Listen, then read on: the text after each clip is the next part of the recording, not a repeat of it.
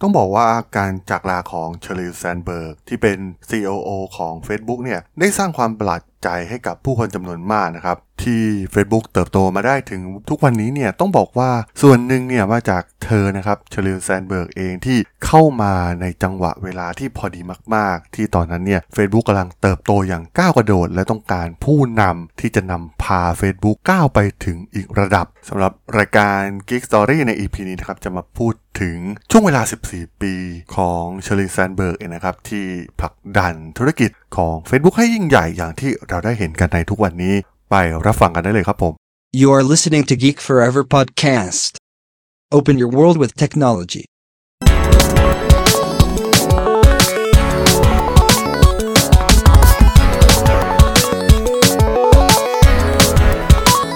This is Geek Story.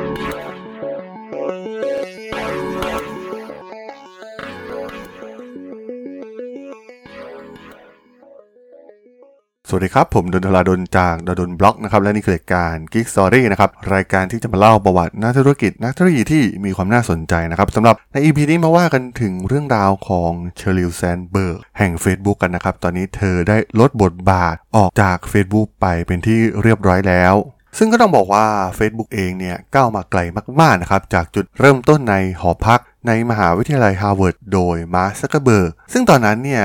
เขาเป็นคนที่มีทักษะการเขียนโปรแกรมที่สุดยอดมากๆนะครับ แล้วก็ได้สร้าง Facebook เวอร์ชันแรกออกมา ภายในระยะเวลาไม่กี่สัปดาห์เพียงเท่านั้น แต่เรื่องราวการ หักเหลี่ยมเฉือนคม ระหว่างเส้นทางการก่อตั้งโซเชียลมีเดียอันดับหนึ่งของโลกในปัจจุบันเนี่ยมันไม่ใช่เส้นทางที่โรยด้วยกลีบกุหลาบแต่อย่างใดนะครับมาร์คซักเกอร์เบิร์กเองเนี่ยถูกประณามทั้งเรื่องการก๊อปปี้ไอเดียจากคู่แฝดวิงเคิลวอสหรือแม้กระทั่งหักหลังเพื่อนผู้ร่วมก่อตั้งอย่างเอดูอาร์โดซาเวรินนะครับเรียกได้ว่า มาร์คซักเกอร์เบิร์กเองเนี่ยผ่านทุกอย่างมาหมดนะครับ โดยการตัดสินใจที่เหี้ยมโหดและแข็งแกร่งไม่เกรงกลัวต่อใครหน้าไหนนะครับ หากใครที่คิดจะขัดขวางทางเดินของผลิตภัณฑ์ที่เขารักมากๆอย่าง Facebook ซึ่งมันก็เหมือนกับทุกๆผลิตภัณฑ์นะครับ เมื่อ Facebook เองเนี่ยเติบโตมาได้ถึงระดับหนึ่ง มันก็ถึงจุดที่ซักเกอร์เบิร์กเองเนี่ยไม่สามารถที่จะแบกรับทุกอย่างไว้ได้เหมือนเคยนะครับ เรื่องนี้เนี่ยมันคล้ายๆกับ สิ่งที่ 2 ผู้ก่อตั้ง Google อย่างเซอร์เกย์บรินและลาร์รีเพจต้องประสบพบเจอมาก่อน Google เองเนี่ยได้เลือกเอริกชมิดต์นะครับให้มาคอยควบคุมเด็กหนุ่มทั้งสองนะครับให้มีการจัดการในระดับมืออาชีพ พร้อมที่จะผลักดัน Google ให้กลายเป็นบริษัทมหาชนยักษ์ใหญ่ มูลค่าหลายแสนล้านเหรียญอย่างที่เราได้เห็นในปัจจุบัน ซึ่งแน่นอนนะครับ Facebook ก็ต้องการเดินรอยตามสิ่งที่ Google ทำได้สำเร็จมา ตัวมาร์คซักเกอร์เบิร์กเองเนี่ยก็ได้มองเห็นจุดอ่อนในตัวเขานะครับ เขาอาจจะเป็นโปรแกรมเมอร์ชั้นยอดก็จริง แต่ว่าการที่ Facebook ที่สถานการณ์ในตอนนั้นเนี่ยเติบโตแบบฉุดไม่อยู่เมื่อ 14 ปีที่แล้วนะครับ เขาต้องการพี่เลี้ยงที่มีความเป็นมืออาชีพอย่างเชอริลแซนด์เบิร์ก ซึ่ง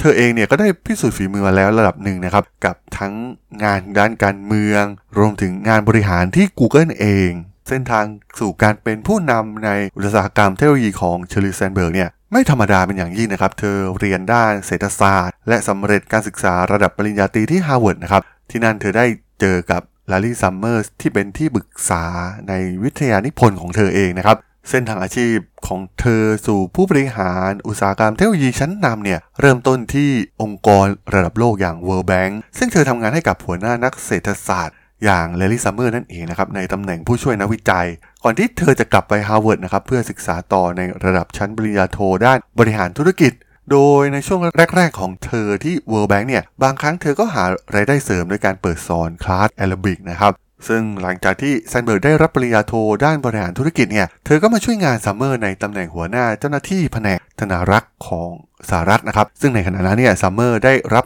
แต่งตั้งเป็นรองเลขาธิการระหว่างการบริหารของประธานาธิบดีบิลคลินตันนั่นเองซึ่งเมื่อซัมเมอร์เป็นรัฐมนตรีว่าการกระทรวงการคลังนะครับแซนเบิร์กก็ยังคงทำงานเคียงข้างเขานะครับจนถึงปี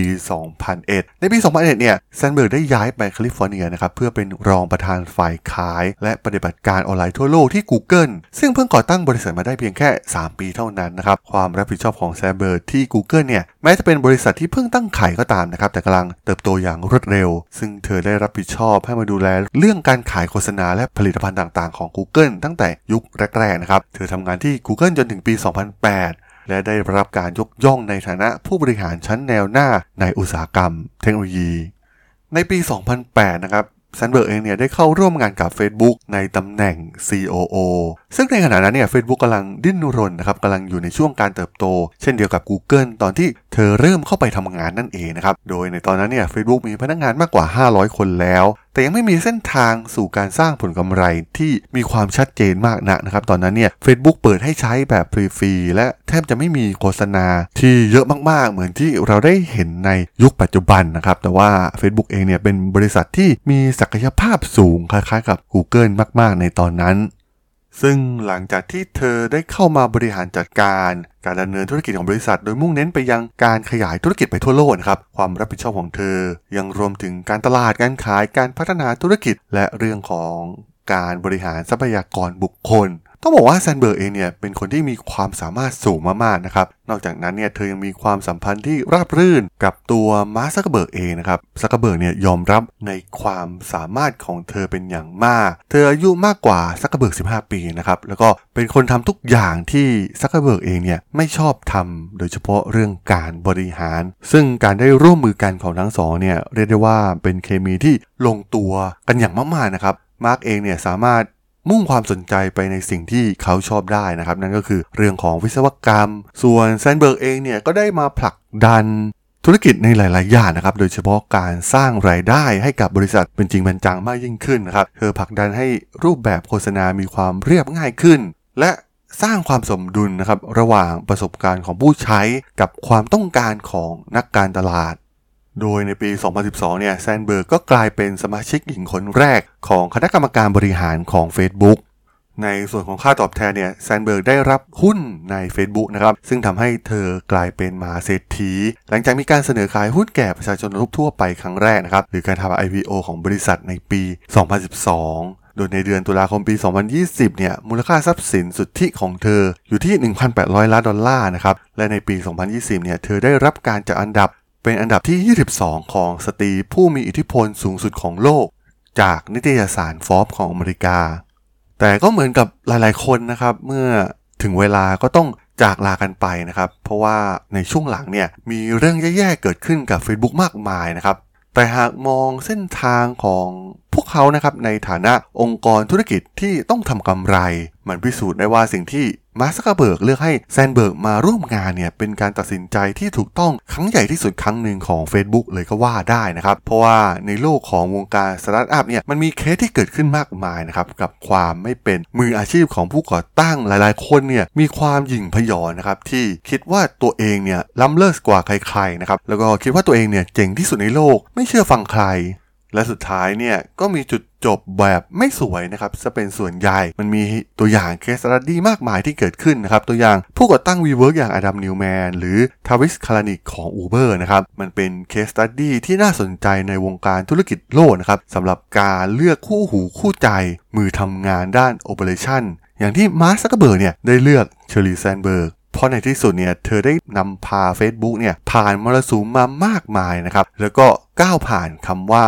สตาร์ทอัพยูนิคอร์นหน้าใหม่ที่ร้อนแรงกลายมาเป็นองค์กรธุรกิจมหาชน อย่างยิ่งใหญ่และมั่นคงมาจวบจนถึงทุกวันนี้นั่นเองครับผมสำหรับเรื่องราวของเชอริลแซนเบิร์กใน EP นี้เนี่ยผมก็ต้องขอจบไว้เพียงเท่านี้ก่อนนะครับสำหรับเพื่อนๆที่สนใจเรื่องราวทางธุรกิจเทคโนโลยีและวิทยาศาสตร์ใหม่ๆที่มีความน่าสนใจก็สามารถติดตามมาได้นะครับ ทางช่อง Geek Forever Podcast ตอนนี้ก็มีอยู่ในแพลตฟอร์มหลักๆ ทั้ง Podbean Apple Podcast Google Podcast Spotify YouTube แล้วก็จะมีการอัปโหลดลงแพลตฟอร์ม Blockdit ใน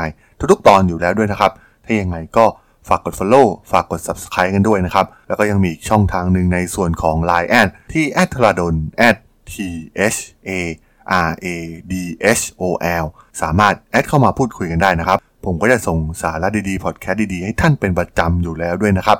ถ้าอย่างไงก็ ฝากติดตามทางช่องทางต่างๆ กันด้วยนะครับสำหรับใน EP นี้เนี่ยผมต้องขอลากันไปก่อนนะครับ เจอกันใหม่ใน EP หน้านะครับผม สวัสดีครับ